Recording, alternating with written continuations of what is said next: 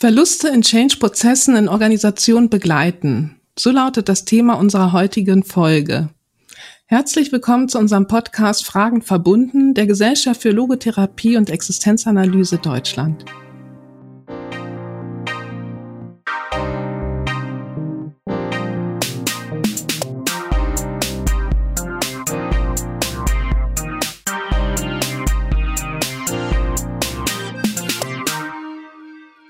Mein Name ist Claudia Kadie. Mein heutiger Gast ist Sorana Dippel. Herzlich willkommen, Sorana. Ja, vielen Dank. Ich freue mich, dass du heute hier bist. Mit dir zusammen haben wir ja am Anfang auch mal dieses Format überlegt und auch die Eingangsfragen überlegt. Und ich bin, ähm, ich freue mich, dass du heute dein Thema vorstellst für die Herbsttagung. Und ich möchte dich am Anfang gerne kurz vorstellen. Du bist Jahrgang 1971. Du bist existenzanalytische Beraterin, hast langjährige, langjährige Erfahrung in der Begleitung von Menschen in individuellen und organisationalen Veränderungsprozessen. Seit 2020 bist du tätig in einer psychologischen Unternehmensberatung in Braunschweig mit dem Schwerpunkt psychologische Beratung und Coaching von Führungskräften und Teams. Mhm. Genau, so ist es. ja, am Anfang unser kleines Ritual. Die festen Eingangsfragen zum Reinkommen. Die erste lautet, was hat dich bewogen, den Beruf zu ergreifen? Ja, ähm, die kleinen Menschen könnte ich sagen.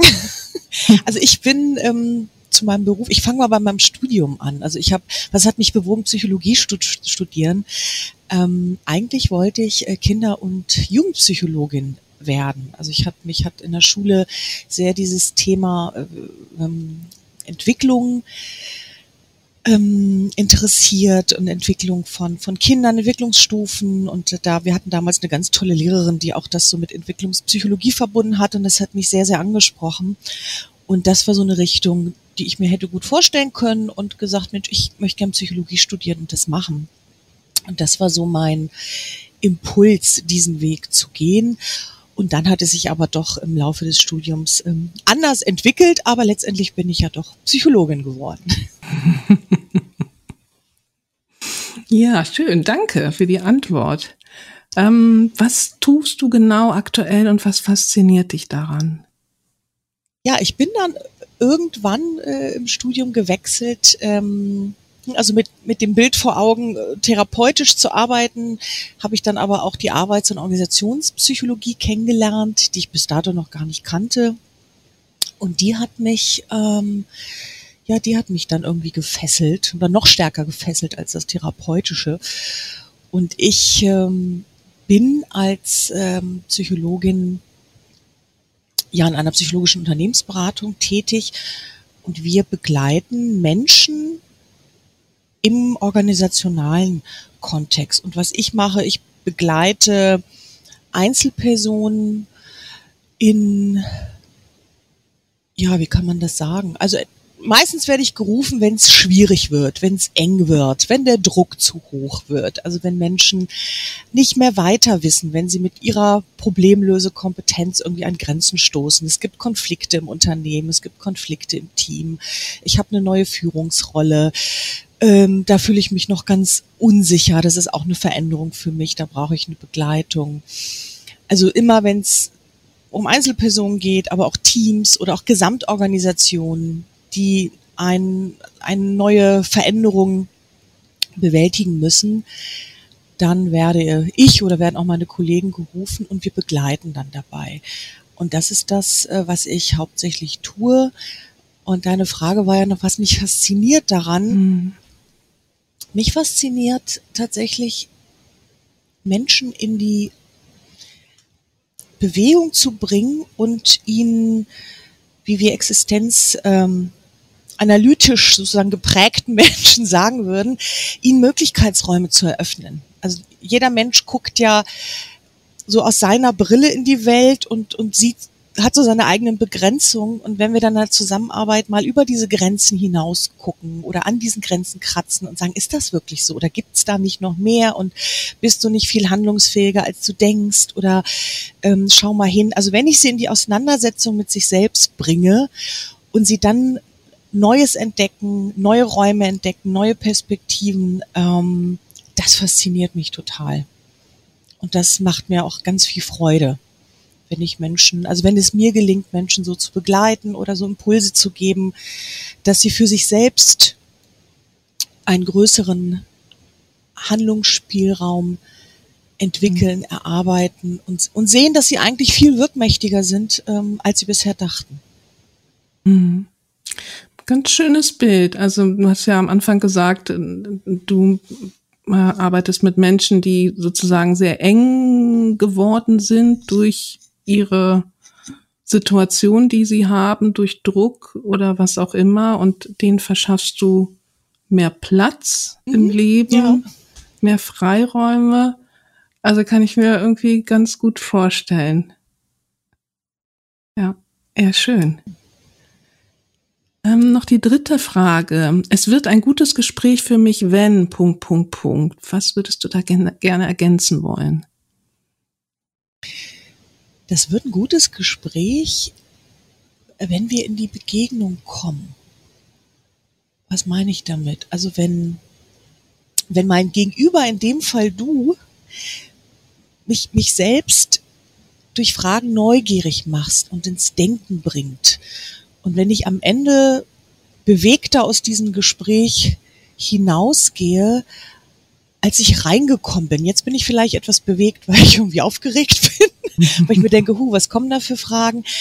Aber äh, wenn ich, wenn im Laufe des Gesprächs für mich neue Fragen entstehen, ich neue Perspektiven gewinne, Neues über mich selbst erfahre, weil du eine Frage stellst, die, die ich für mich bisher noch gar nicht bewegt habe und denke, ah, interessante Frage, die Claudia da stellt, muss ich mal hingucken, dann, dann wird's für mich ein gutes Gespräch.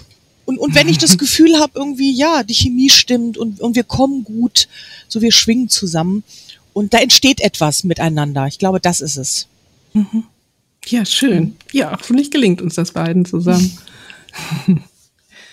Dein Thema für die Herbsttagung lautet ja Verluste in Change-Prozessen begleiten. Das finde ich ein ganz spannendes Thema, weil ich ja selber auch aus dieser Personalentwicklungsecke komme mhm. und ähm, äh, schon ein bisschen reingelesen habe in dein Abstract und ähm, ja, was ist denn daran bedeutsam für dich an, an dem Thema Verluste in Change-Prozessen begleiten?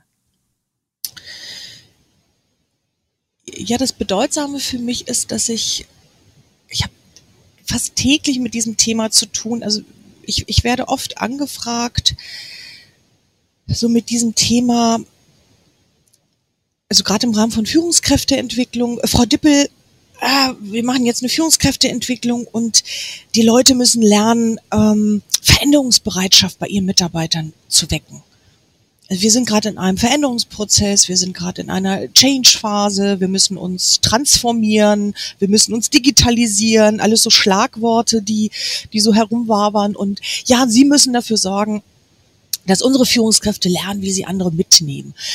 Und da merke ich oft, also für mich ist es immer zu kurz gedacht. Es ist, der Mensch ist ja ein, ich habe es glaube ich in meinem Abstract auch geschrieben, ein, ein zeitliches Wesen und es wird in diesen Change-Prozessen immer nach vorne geschaut.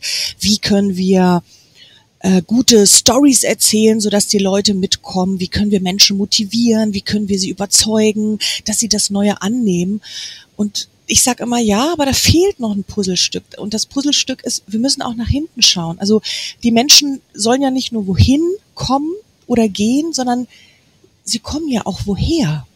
Das heißt, da ist auch eine Vergangenheit, da sind Erfahrungen, die sie gemacht haben, da sind Ängste, da sind Sorgen und die müssen wir auch mitnehmen in das Neue und, das, und deshalb passt dieses Thema auch so gut. Da ist eine Übergangsphase, die gut begleitet werden muss. Und mir geht das oft zu schnell, dass man so Change heißt, da kommt was Neues und lasst uns doch uns auf das Neue stürzen.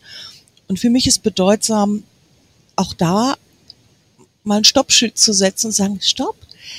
Ja, aber das ist zu kurz gedacht, Menschen einfach so zu motivieren, indem ich sage, hey, ich überzeug dich jetzt, was das Tolle am Neuen ist.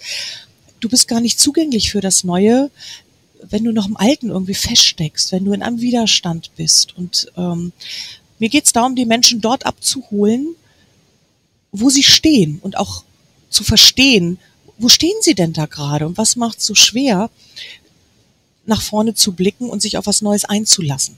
Und da gibt's gute hm. Gründe. Hm. Ja, genau. Und oft, so also erlebe ich das ja auch im Unternehmen, ähm, wird das Neue in den schönsten Farben dann auch dargestellt und äh, ist ja ist ja vielleicht auch notwendig, dahin zu gehen. Und ähm, oft wird das aber dann auch von den Mitarbeiterinnen so aufgenommen, äh, habe ich denn vorher was falsch gemacht? War das gar nicht richtig, wie ich vorher gearbeitet habe? Warum muss ich mich denn verändern? Ja, genau, ja.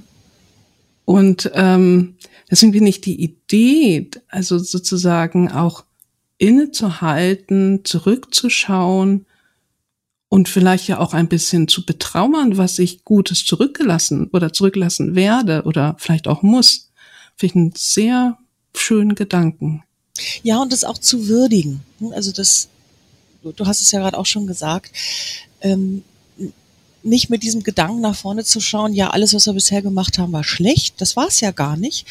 Aber es, es passt vielleicht nicht mehr zu der neuen Herausforderung, die dem Unternehmen vorsteht. Ähm, die Märkte verändern sich, ähm, die Branchen verändern sich, äh, die Digitalisierung ist ein Riesenthema in Unternehmen. Und da mal zu gucken, ja, lasst uns doch mal erstmal würdigen, dass das, was wir bisher gemacht haben, auch gut war.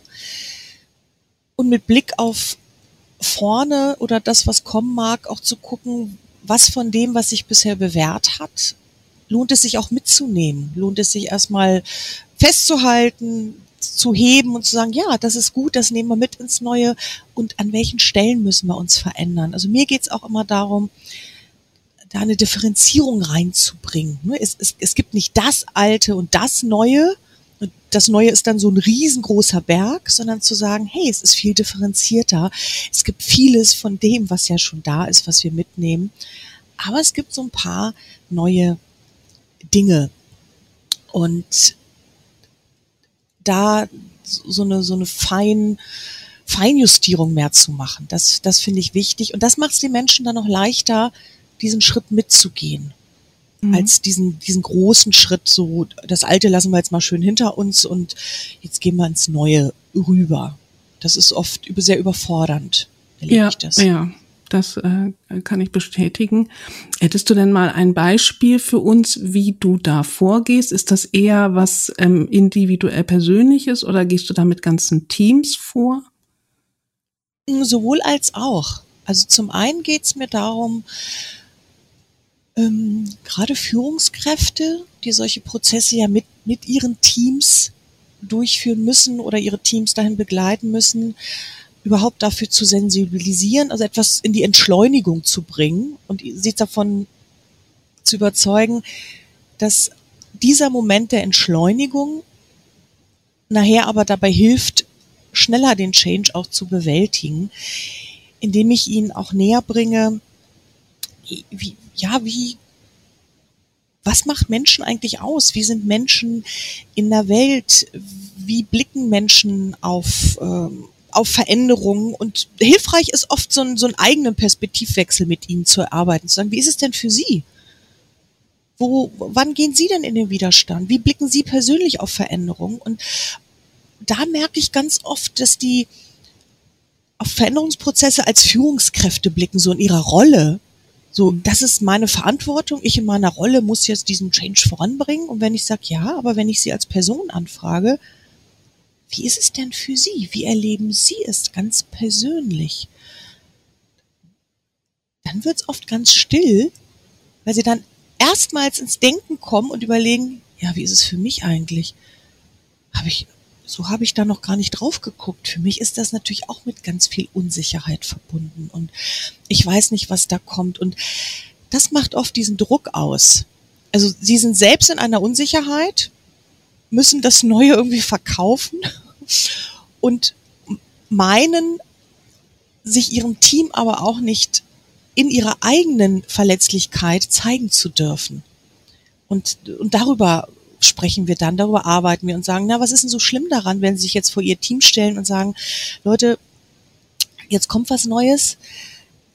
Aber ehrlich gesagt, ich weiß auch noch nicht, wie es gehen soll. Und ich habe auch noch nicht die Lösung im Gepäck. Und ich weiß nicht, wie es am Ende wird, aber ich habe das Vertrauen oder ich habe die Zuversicht, dass wir das gemeinsam irgendwie bewältigen werden. Ne? Das ist ein ganz anderer Zugang, als sich vorne hinzustellen und dann ähm, ja eine tolle Story zu erzählen, zu sagen, ja, wir packen das irgendwie so Chaka-mäßig. Also mhm. viel mit, viel Einzelarbeit mit Führungskräften oder auch mit Führungsteams, wo ich sie wirklich einfach in die Auseinandersetzung mit ihren eigenen Ängsten, Sorgen, Unsicherheiten bringe und dann auch in die Teams reinzugehen und mit den Teams wirklich im, im Sinne von ähm, ja, Trauerarbeit auch zu gucken, okay, was, was geht denn da wirklich verloren, wenn ihr jetzt diesen nächsten Schritt geht oder wenn ihr euch dem Unbekannten auch entgegensetzt. Oft ist es ja, der nächste Schritt ist ja oft gar nicht klar, sondern da ist etwas Nebulöses ähm, und man weiß noch gar nicht, was der nächste Schritt ist. Und das sorgt ja auch erstmal für Unsicherheit. Ne? Ich muss da einen Schritt in den Nebel gehen. Was genau. erwartet mich da eigentlich? Ja. Und das ist ja auch ähm, äh, der erste Schritt, mit Führungskräften zu arbeiten und die in die Offenheit zu bringen und vielleicht auch, ähm, dass sie selber feststellen, ja, ich weiß auch selber gar nicht so genau, wird das gelingen, wird es nicht gelingen. Unsere Welt ist so komplex mittlerweile, dass man auch nicht sagen kann, dass alles von Erfolg gekrönt ist, was, was ähm, angepackt wird. Das erfordert ja schon eine hohe persönliche, personale Kompetenz, das auch zuzugestehen und dann auch noch vor Mitarbeitern zuzugestehen, dass es mir als Führungskraft vielleicht so geht. Und ich glaube, dass das vielen auch tatsächlich Angst macht.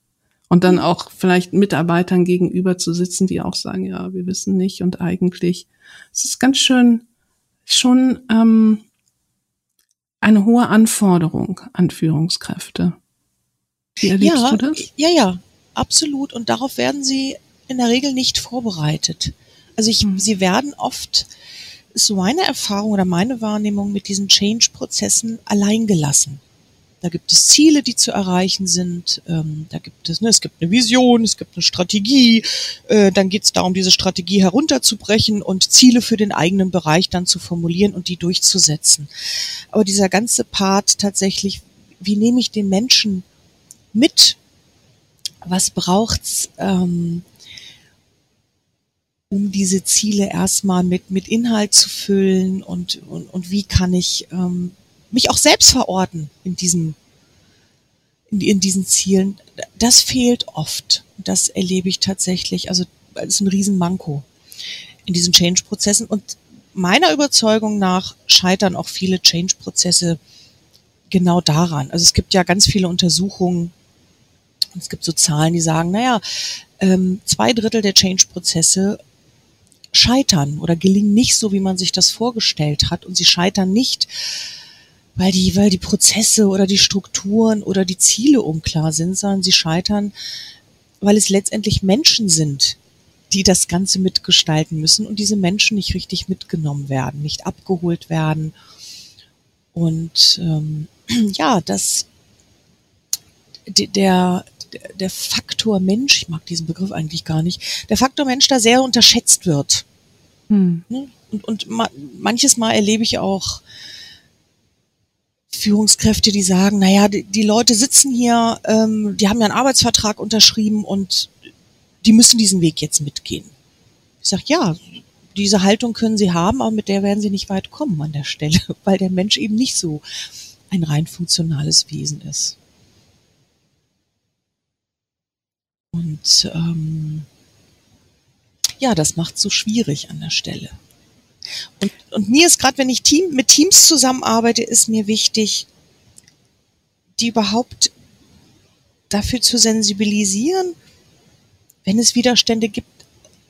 Ey, was ist es denn eigentlich, was dich so in den Widerstand bringt? Kennst du das? Bist du eigentlich ein Mensch, der, der so widerständlerisch ist und, und der immer das, das Neue verweigert und dann sind die Menschen sehr überrascht, wenn sie zu sich selbst gucken und sagen, nee, eigentlich nicht. Eigentlich bin ich jemand, der, der, der sehr neugierig ist, der im Leben auch schon mal mutig war, der neue Wege eingeschlagen ist. Das sind ja nicht alles so Angsthasen und, und, und Widerständler, die da im Unternehmen sitzen.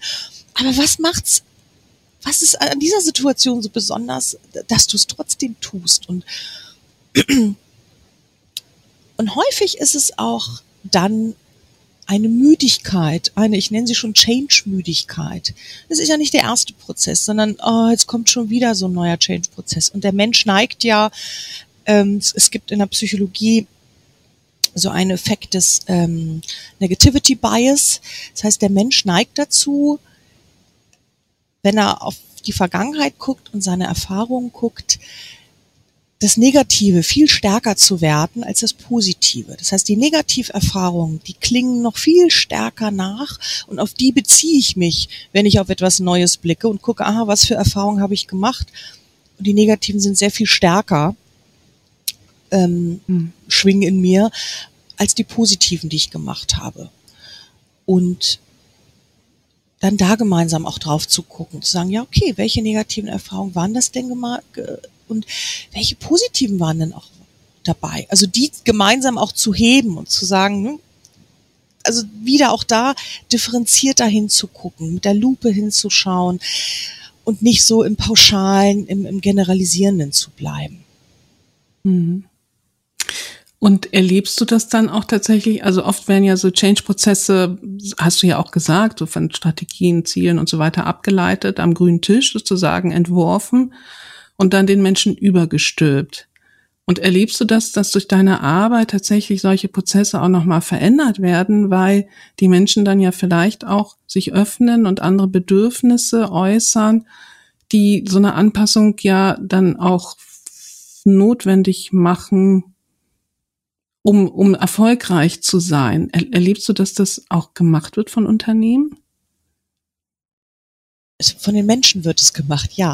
Ja, genau. Ja, ja, ja von den Menschen in den ja. Unternehmen, von den Führungskräften. Ja, ich erlebe das. Ich immer da, wenn ich erstmal eine Führungskraft ermutige, sich selbst zu zeigen in ihrer Verwundbarkeit und in ihrem Mensch, ich, ich bin da selbst noch unsicher und sich sichtbar macht als Person, ne? mal aus dieser Rolle die heraustritt und sagt, ich, ich stehe hier auch als Person. Ähm, und dann mit ihrem Team entweder moderiert, mit, mit unserer Unterstützung oder auch alleine, sich den Raum nimmt, dass Menschen sich zeigen können, dass Menschen gesehen werden in ihren da wo sie gerade stehen und das auch beschreiben können, den Raum bekommen zu sagen, ja, wie, wie geht's mir gerade damit, dass wir, ähm, dass wir neben unserem Alltagsgeschäft jetzt noch diese ganzen Sonderprojekte haben. Ne? Change heißt ja nicht, das Alltagsgeschäft bleibt stehen und wir beschäftigen uns jetzt nur mit dem Change. Das kommt ja immer noch oben drauf und wird von vielen Menschen als ähm, Zusatzbelastung erlebt, Zusatzarbeit und allein das bringt schon in den, Widerstand, in den Widerstand und sich darüber auszutauschen und zu gucken, was genau macht's für mich gerade schwer? Wie, wie erlebe ich das äh, gerade? Allein diese Frage, wie erleben wir das, was passiert im Moment? Die kommt oft viel zu kurz in den Unternehmen. Mhm. Es wird immer geguckt äh, oder häufig geguckt, okay, ähm, was liegt an, was gilt es zu tun, welches Problem haben wir, was ist die Lösung? Also sehr sachlich, fachlich geht man an die Dinge ran. Und sich dann mehr Raum zu geben, für so eine, ich Unternehmen sage ich gern, so eine Metakommunikation. Ne? Also reden Sie mal nicht über die sachlich-fachlichen Themen, sondern reden Sie mal darüber, wie Sie miteinander arbeiten, wie Sie miteinander kommunizieren, wie Sie die Zusammenarbeit erleben, wie Sie gerade die Auseinandersetzung mit dem ähm, mit dem Thema, das gerade anliegt, ähm, mit Blick auf den Change, wie es Ihnen damit gerade geht, wie sich das anfühlt und äh, was da auch für, für Vorbehalte sind und die besprechbar zu machen. Also das ist so mein, mein Wort, mit dem ich gerne arbeite. Machen Sie das, was gerade im Raum ist, besprechbar miteinander. Auch so ein Blick, so ein phänomenologischer Blick, den ich da reinbringe. Ne? Was ist gerade das, das Phänomen, das sich hier gerade zeigt?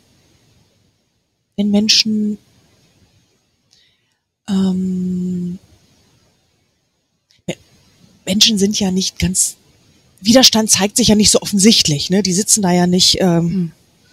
mit einer Waffe in der Hand und so ein Widerstand, sondern Widerstand hat ganz unterschiedliche Kleider und zeigt sich in ganz vielen äh, Facetten. Und wenn man sagt, so, ich habe eine Truppe von Menschen oder ich, ich habe eine, ich habe ein Team, das normalerweise sehr, sehr aktiv ist und, und sehr, sehr miteinander diskutiert. Und plötzlich sitzen wir zusammen und ich merke, da kommt ganz wenig. Hm. Oder da haben die Menschen nichts zu, zu sagen. Das würde ich gerne mal verstehen als Führungskraft. Und dem gebe ich jetzt mal Raum. Was macht es gerade so schwer, sich einzubringen? Was macht es gerade so schwer, ähm, zu diesem Thema was zu sagen? Also um, um einander zu verstehen. Darum geht's. Und das ist etwas, das sorgt erstmal für Irritation. So reden wir nicht bei uns, Frau Dippel, das gehört nicht zu unserer Kultur, das kann man mit meinen Leuten nicht machen, das haben wir noch nie so gemacht. Und sagen, ja, aber vielleicht braucht dieser Change, der ja auch was Neues ist, eine neue Art der Kommunikation, eine neue Art der Auseinandersetzung. Und meine Erfahrung ist, so das war ja deine Frage, ja. ähm, funktioniert das? Ja.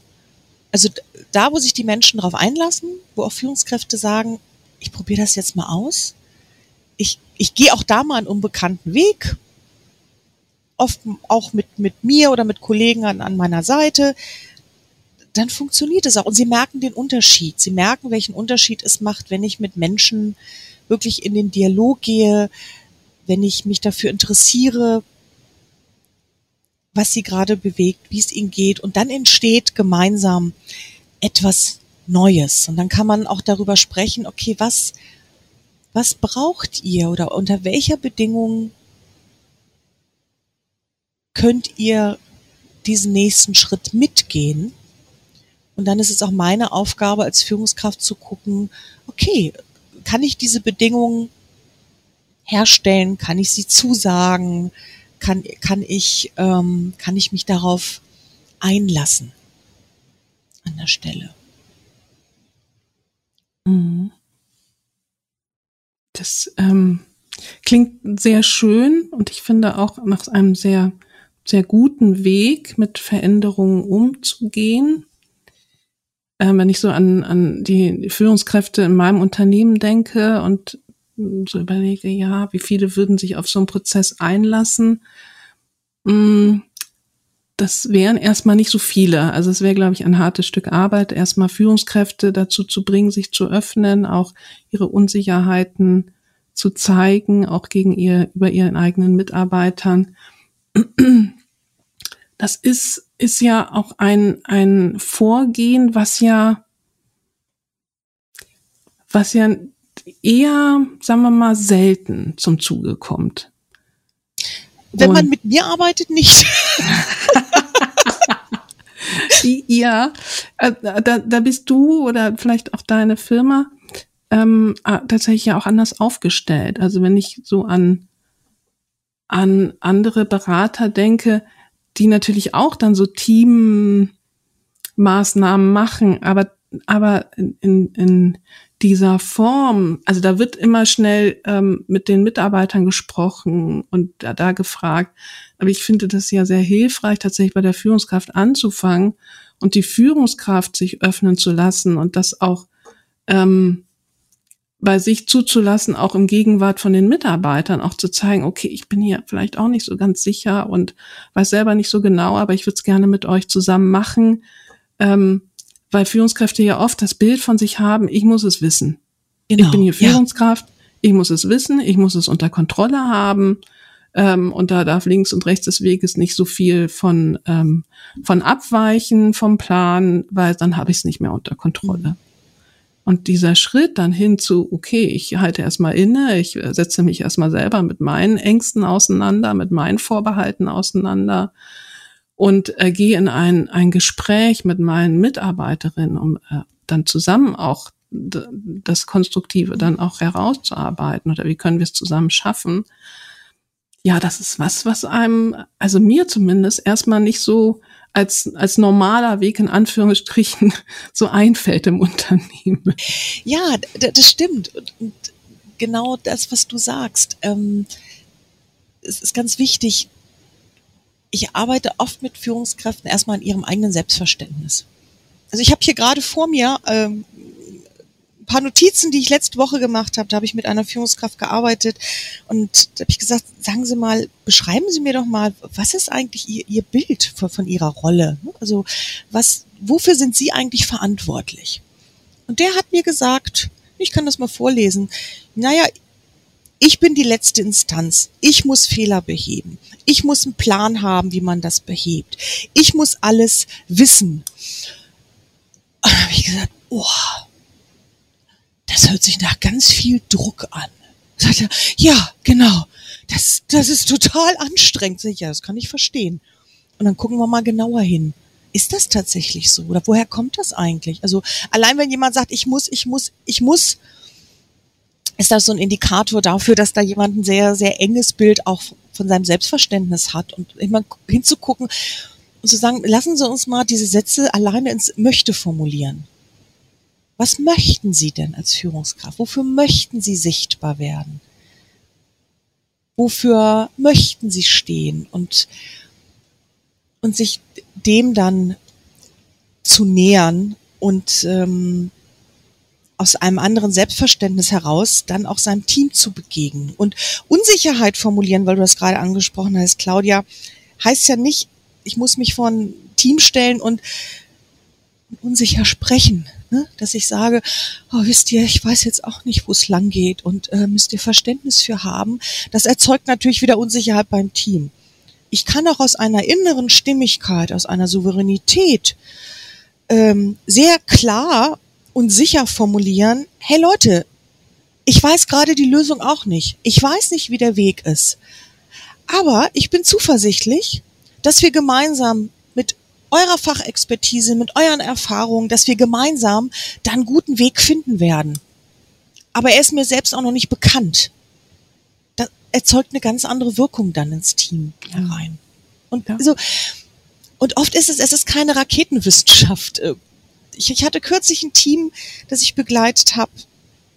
Da war die ähm, Führungskraft die wollte ein Führungsteam mit, mit ihrer unteren Ebene bilden. Also es gab eine Veränderung in der, ähm, auch im Rahmen des Change-Prozesses, in der Rollenbeschreibung und die untere Führungsebene hatte plötzlich ähm, einen sehr viel größeren Aufgabenbereich, Kompetenzbereich und viele Führungskräfte auf dieser Ebene oder vieles übertrieben, einige waren wirklich im Widerstand. Die wollten diese neue Rolle nicht annehmen. Und die Führungskraft darüber, ja, hat ganz viel geredet, viel erzählt und wurde dann immer fordernder und anweisender, weil das muss ja mal gelebt werden. Und dann haben wir einen gemeinsamen Führungsworkshop gemacht, in dem die Führungskraft erstmal formuliert hat, was verärgert mich eigentlich gerade so?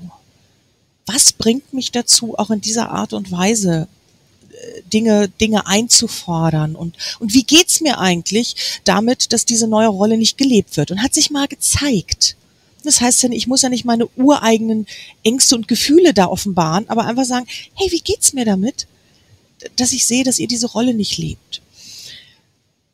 Und hat das mal so in die Runde gegeben. Und dann haben wir gesagt, okay, wie geht's euch denn damit, wenn ihr das hört, wie es eurer Führungskraft damit geht? Und dann ist peu à peu so ein Dialog entstanden, dass diese Seiten, diese beiden Seiten, formuliere ich es mal, sich darüber ausgetauscht haben, wie es ihnen mit dieser neuen Rollenzuweisung geht. Und haben festgestellt,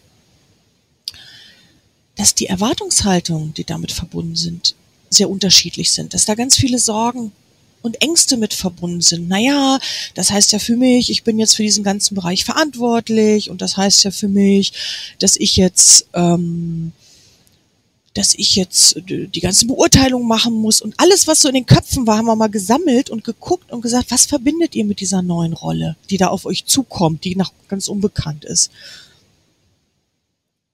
Und haben dann die Führungskraft gefragt, die darüber stehende, naja, wenn Sie das alles so sehen, wie, wie gucken Sie denn da drauf? Und dann sagte sie, ist interessant.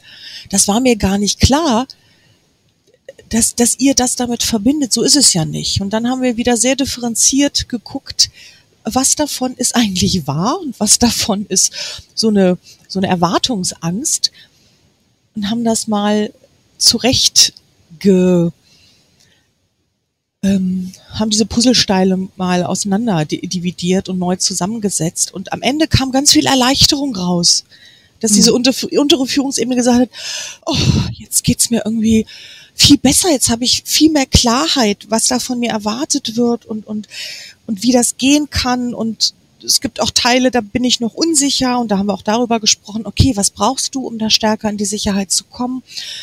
Und haben einen guten guten Weg gefunden, also für viel Klarheit gesorgt, viel Transparenz gesorgt und einen Weg gefunden, wie man gemeinsam diesen nächsten Schritt gehen kann. Und das war sehr erfolgreich. Und das war jetzt nichts ähm, Ungewöhnliches, also im Sinne von, weiß ich nicht, esoterisch, psychedelisch oder irgendwie eine andere Art des Arbeitens, sondern es, es sind immer wieder die Grundpfeiler, die Menschen in den Dialog miteinander bringen, für Transparenz sorgen, für Klarheit sorgen und, und hinterfragen, was, was verbirgt sich hinter diesem Phänomen, das sich da gerade zeigt, hinter der, der Angst, hinter dem Widerstand, hinter der Befürchtung, hinter dem, was mich gerade so unsicher sein lässt und dazu führt, dass ich die Dinge nicht tue, die ich eigentlich tun soll. Und oft ist es mhm. ist die, die Antwort ganz einfach, wenn man da hinguckt gemeinsam. Ja, und was du gerade von dem Beispiel erzählt hast, habe ich auch gemerkt, ach, wie schön. Also wenn man Menschen wirklich ins Gespräch bringt und wenn die es schaffen, miteinander in den Dialog zu kommen, was sich da Schönes entwickeln kann und wie viel Entlastung das auch den Menschen bringt und wie viel Freude dann vielleicht auch wieder mehr an den Job, den sie dann mhm. machen. Ähm, ist richtig schön. Es, es lässt mein Herz aufgehen. ja, und die Kommunikation ist für mich das A und O. Also Menschen kommunizieren oftmals aus ihren Dynamiken heraus, ohne es zu wissen. Und auch das, da mal ein Stoppschild zu setzen in, in so einem Workshop und zu sagen, ey, ich, ich, ich spiegel ihm mal gerade zurück, was ich gerade wahrnehme. Sie haben gerade das gesagt und Sie haben so drauf reagiert. Wie ist denn das für Sie? Mit, so miteinander zu sprechen. Also da gehen sie raus, da sind sie gar nicht im Dialog. Ne? Also ich, Kommunikation ist, ist nicht gleich Dialog. Das sind, sind für mich zwar völlig verschiedene Dinge. Ähm, und ihnen deutlich zu machen, na schauen Sie mal, da hat jemand einen Widerstand geäußert oder einen Einwand geäußert und diesen Widerstand haben Sie gerade total weggewischt. Was könnten Sie tun, um diesen Widerstand oder diesen, diesen Einwand, den Ihr Kollege gerade gesagt hat, mal ernst zu nehmen und mal aufzunehmen. Und dann üben wir tatsächlich auch in solchen Situationen das, das Aufeinander eingehen, das Interesse füreinander zeigen, das, den Umgang mit, mit Einwänden, mit, mit Widerständen. Und ich sage immer, wissen Sie, gehen Sie mal mit so einer Grundhaltung rein, dem Widerstand den roten Teppich auszurollen und nicht versuchen, ihn wegzumachen, ihn wegzudrängen. Das ist ja oft so der Impuls. Und dann erläutere ich Ihnen das auch. Ne? Widerstände sind etwas Unangenehmes, also versuche ich den irgendwie draußen zu halten und zu sagen, nee, ah, ich erlebe dich gerade im Widerstand. Du hast gerade einen Einwand. Erzähl doch mal, was ist dein Einwand? Was macht es für dich gerade so schwer mitzugehen? Und in dem Moment, in dem derjenige, der im Widerstand ist oder einen Einwand hat, von den anderen gesehen wird und ernst genommen wird, entsteht plötzlich etwas Neues. Und oft mache ich die Erfahrung, ja, dass es, dass aus diesem Widerstand plötzlich ein konstruktiver Beitrag wird oder dass diese Person gar nicht mehr so in diesem ähm, distanzierten oder, oder auch teilweise aggressiven ist und sich plötzlich öffnet und sich einlässt auf das Gespräch und da was Neues entsteht. Und das sind für mich immer so Momente, wo ich sage, ja, genau, so kann's gehen. Davon mehr, ne? Das wäre schön, ja. ja. Und das, ähm, ja, ich, also ich glaube, das Hauptmittel ist Kommunikation. Mhm.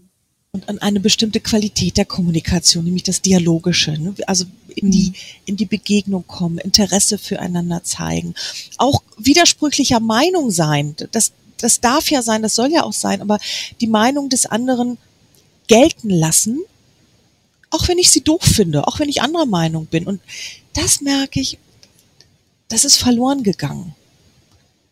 Das müssen Menschen wieder lernen oder darauf hingewiesen werden und, und äh, dann hat es eine ganz andere Qualität und dann gelingt es auch über Change-Prozesse, das ist ja eigentlich unser Ursprungsthema, anders zu sprechen und, und andere, da bin ich wieder bei meinem Möglichkeitsraum, neue Räume zu öffnen, wie es denn gut gehen kann. Dorana, wenn ich dich so erzählen höre von deiner Arbeit, habe ich das Gefühl, dass das genauso dein Ding und dass da, das ist das, was, was du gerne machst. Ähm, das ist schön, dir zuzuhören, das so mitzubekommen. Ja, danke. Also es macht mir auch sehr viel Freude. Ich, ich merke immer wieder, ich erlebe viele Menschen, die funktionieren in ihrer Arbeit. Die machen das einfach, weil man muss sich ja existenziell absichern und man hat ja Familie mhm. und, und dann denke ich immer, oh, schade. Ich finde Freude in der Arbeit so wichtig. Also wenn ich keine Freude in meiner Arbeit hätte, würde ich was anderes machen. Ja. Und ich versuche dann Menschen auch immer wieder zu ermutigen, auch hinzugucken, ey, was, was daran, es muss ja nicht immer sein, dass man einen Job wechseln muss, aber zu gucken, gibt es da auch etwas Wertvolles für mich in meiner Tätigkeit? Gibt was, was mir Freude macht und darauf zu gucken und sich darauf zu fokussieren und ähm, sich bisschen aus diesem Funktionsmodus auch zu lösen. Ich habe auch Tage oder auch Wochen, in denen ich wirklich nur funktioniere, weil ich so viel abarbeiten muss. Aber dann immer wieder auch innezuhalten, sagen, hey, was ist denn gerade das Schöne, was du heute erlebt hast? Und, und bei allem Druck oder bei, bei allem Zeitdruck und, und bei aller Last, die man irgendwie spürt, sagen, ja, heute, heute hatte ich echt wieder ein gutes Einzelcoaching und da ist es mir gelungen, einen Menschen wieder ins Verstehen zu bringen mit sich selbst. Und der ist rausgegangen mit neuen Fragen, mit einer neuen Perspektive. Und das macht einfach Spaß und Freude. Ja, ja. Und das merkt man dir an. Es ist schön zu sehen. Ich, ähm, Sorana, ich freue mich auf deine, auf deinen Vortrag im Herbst, auf der Herbsttagung. Ein bisschen Einblick haben wir heute schon bekommen. Ähm, ich glaube, du wirst auch noch mal ein Fallbeispiel uns vorstellen mhm. bei der Tagung. Genau, da geht's auch noch mal dann konkreter rein. Ja, genau. Heute wollten wir ja nur so ein bisschen anteasern, ein bisschen Lust machen auf deinen genau. Vortrag. Ich glaube, dass uns das gut gelungen ist. Ja, Und, das hoffe ich. Ähm, ja. Und ähm, will hier an dieser Stelle nochmal sagen, am 12. November findet die Herbsttagung statt als Online-Veranstaltung. Man kann sich noch anmelden auf der Homepage der GLID. Und Sorana, zum Abschluss des Gespräches wollte ich dir noch zurückmelden, dass ich das Gefühl hatte, dass wir gut in Kontakt gekommen sind, dass ich dir sehr gut persönlich begegnen konnte. Mir hat's viel Spaß gemacht. Danke dir. Ja, vielen Dank. Mir auch. Also mich haben deine Fragen auch nochmal ähm, bewegt, jetzt mit Blick auch auf den Vortrag im Herbst einige Dinge nochmal genauer zu beleuchten und genauer zu, ähm, zu beschreiben. Also deine Fragen helfen mir da auch sehr. Vielen Dank. Ja, ja, schön. Ja, na dann, Sorana, dann eine gute Zeit und dann bis zum 12. November. Ja, und vielen Dank für die Einladung. Tschüss. Sehr gerne. Tschüss.